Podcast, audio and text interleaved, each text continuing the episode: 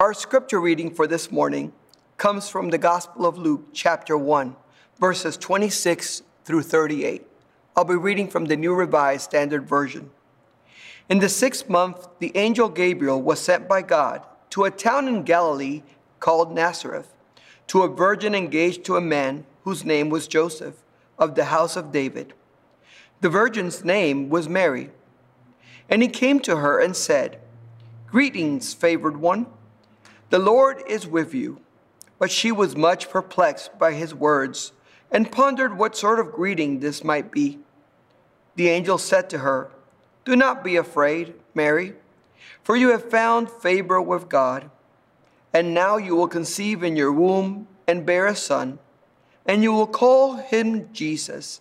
He will be great and will be called the Son of the Most High and the Lord God will give him the throne of his ancestor David.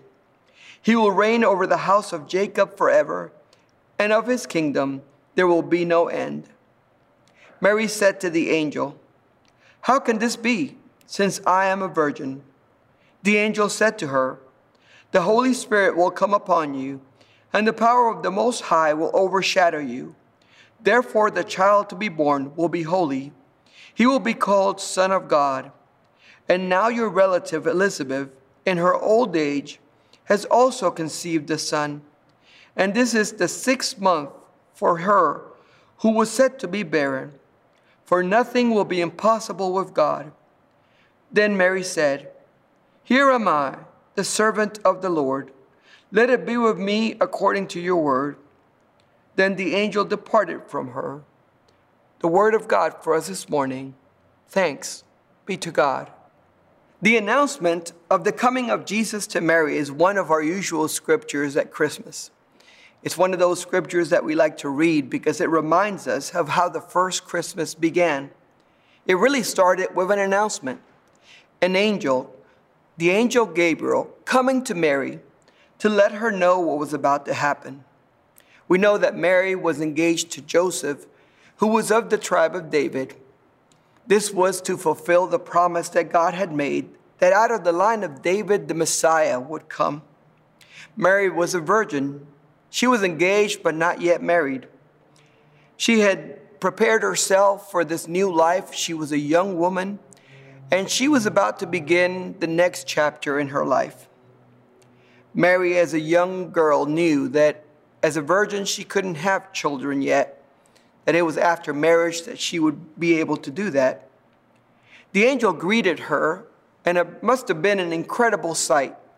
I can only imagine her face when she saw this angel standing before her and greeting her and calling her favored one. Remember, Mary's a young girl. She's unmarried. She hasn't done anything in her life yet. She's basically just getting started and the angel calls her a favored one. This must have been so confusing to her. Like the scripture says, it was perplexing. She couldn't imagine herself as a favored one because she really hadn't done anything yet. And as she was wondering what this greeting could mean, we're told that the angel tells her, Don't be afraid, Mary.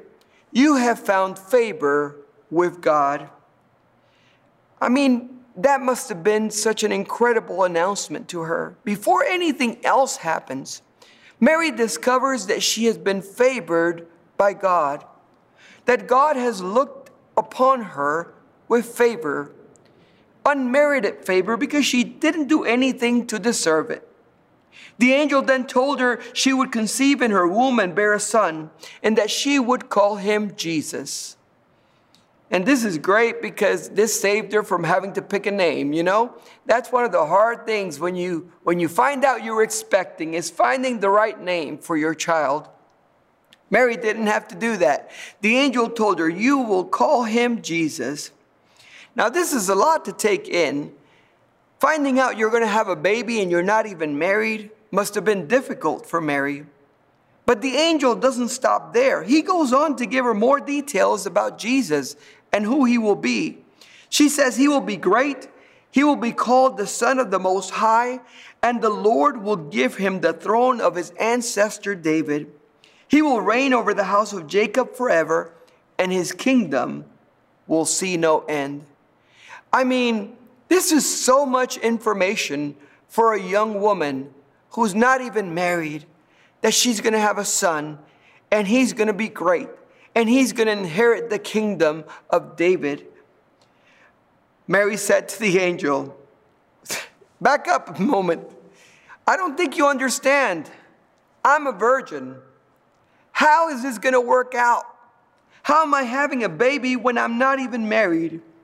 It is interesting that Mary could not get over the fact that she was a virgin. It's repeated in the scripture several times to make a point to, to say that she was a virgin and she knew that as a virgin she couldn't have children.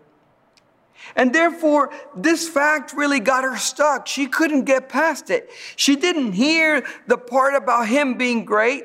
She didn't hear the part about him inheriting the kingdom. She didn't hear about his kingdom having no end. She was still stuck at the part that she was having a baby. I mean, this was life shattering, changing event. This was something that was going to completely turn her world upside down. So she just couldn't get over that part. And the angel explained the Holy Spirit will come upon you, and the power of the Most High will overshadow you. Therefore, the child to be born will be holy. He will be called the Son of God. So, this partially explains what's going to happen, right? God Himself is going to be the father of this child. This is not going to be some ordinary child. She's told that He's going to be holy. And you know, finding out you're going to have a baby is already a lot to take in. Finding out you're having the Son of God must have been incredible pressure. Can you imagine knowing that you will be the mother of the Son of the Most High, the living God? The creator of the universe, and you are going to be his son's mother. That's a lot to take in. Your child being holy is an interesting concept when you really think about it. Does that mean that Jesus was going to be the perfect child, never making any mistakes, always doing everything right? I mean, he was definitely going to be special. But what did Mary hear in herself when she heard the word holy? She must have probably thought back to the Old Testament and to the understanding of holy as something that is separated for God. And then she must have thought back at the Old Testament scriptures that describe God as holy. And I don't know if at this moment she was able to make the full connection, but when you really think of holy and you think about God, you think about the same thing. God is holy, He is holiness. He calls us to be holy. And therefore, in a way, the angel was letting Mary know this child that you're going to have is not just the Son of God, He is God. He is going to be God in the flesh. He didn't put it in those words, but this was what the angel was hinting at that this was not just going to be some ordinary child. And then the angel drops another announcement bomb. And you know, they just keep coming. I mean, this angel has so much to tell her. He tells her, Oh, by the way, your relative Elizabeth, in her old age, has also conceived a son, and she's already in her sixth month, and she was said to be barren. You know, for nothing is impossible with God. And you know, God sometimes just shows off, you know. He was trying to let Mary know that her virgin birth was possible. And how did he show her that? He explained that Elizabeth, who was said to be barren because she was already too old in their own eyes to have children, she was pregnant with a child and already in her sixth month. You know, Elizabeth was a woman that even her husband had probably given up on the prospect of having children with her because they were so old already. It's not that they hadn't tried to have children. Back then, children were celebrated and people liked to have large families. It was that up to this point, she had not been granted that gift. But God here saw an opportunity not only to bring somebody into the world who would prepare the way for Jesus, but also as a way to show Mary that there was really nothing impossible for him. Because if he could bring life out of Elizabeth's womb, he could do it out of Mary's. Maybe we have declared this year of 2020 barren, like Elizabeth was declared barren. Maybe we've considered this year unfruitful because of all the terrible things that have happened with COVID and all the impact that it's had on our daily lives. But we must not forget that we serve a God for whom nothing is impossible. God can still turn our mourning into gladness. He can turn our mourning into dancing. He can still redeem this year and this Christmas as we celebrate the birth of Jesus. He can still remind us that Jesus is what's really important in our lives and that all of the other things that we tend to worry about don't matter as much. What might seem to us as a write off year, to God can be the year in which He works a miracle in our lives to bring us into a deeper relationship with Him. You know, God is still in the business of making all things new. He is still in the business of saving and reconciling us to God. Jesus is still in the business of being the light of the world that pushes out the darkness. Well, when Mary heard all that the angel had to say about Jesus, her response was just incredible. She said, Here am I, the servant of the Lord. Let it be, let it be with me according to your word. And then the angel departed from her. Now, I don't know if many of us would have been so bold as to accept the will of God so openly and so readily in our lives if we knew that the will of God was about to turn our lives completely upside down. I can't imagine the hundreds of questions that must have flooded Mary's mind as to what would happen in her life how Joseph would take the news, how her family would respond, how her town would react to her having a baby and not even being married.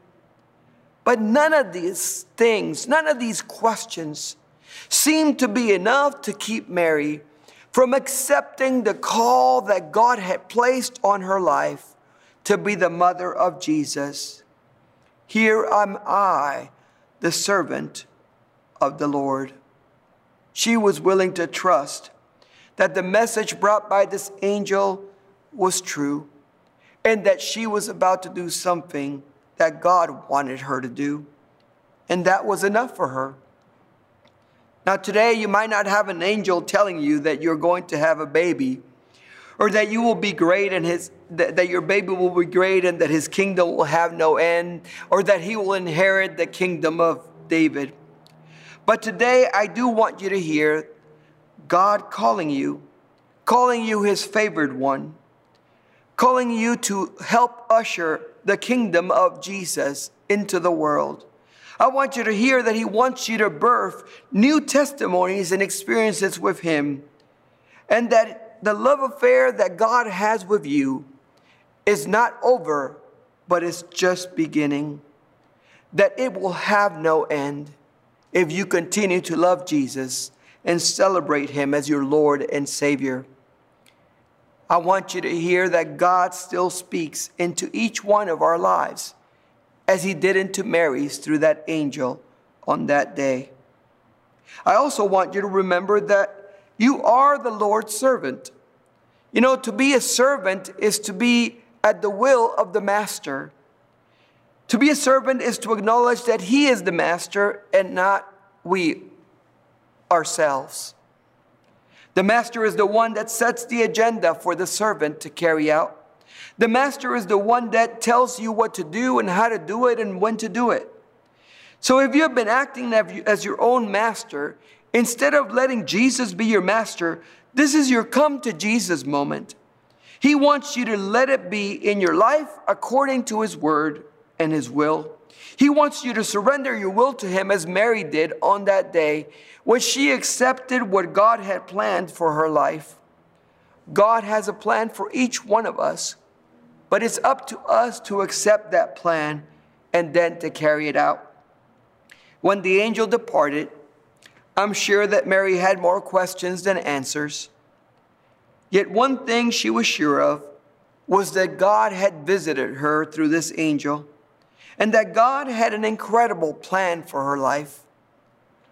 Part of her must have been uneasy and concerned for what was to come, but part of her was excited that God had this incredible plan laid out for her and that she wouldn't be doing it alone, but that God would be with her throughout that plan.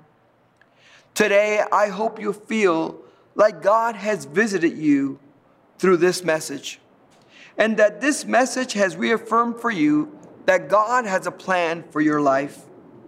Like Mary, you probably have some questions. You probably feel like you don't deserve to be called favored one. You probably wonder how things are going to play out. But how will you respond to this visitation and this message? I hope that your response is similar to Mary's. I hope you respond to this message by saying, Here am I, the servant of the Lord. Let it be with me according to your word. I hope you respond in faith, trusting that if God has called you into new life, he will be with you through it and he will see you into the future. Let us pray. Heavenly Father, we thank you. We thank you for calling us as you did Mary. We thank you for telling us, O oh Lord, that you have a plan for our lives. We ask that you will continue to reveal your will for us every single day, and that when we hear it, O oh Lord, we'll be willing to obey it and to follow it as your servants. Help us to continue to declare Jesus as our Lord and our Master. In Jesus' name we pray. Amen.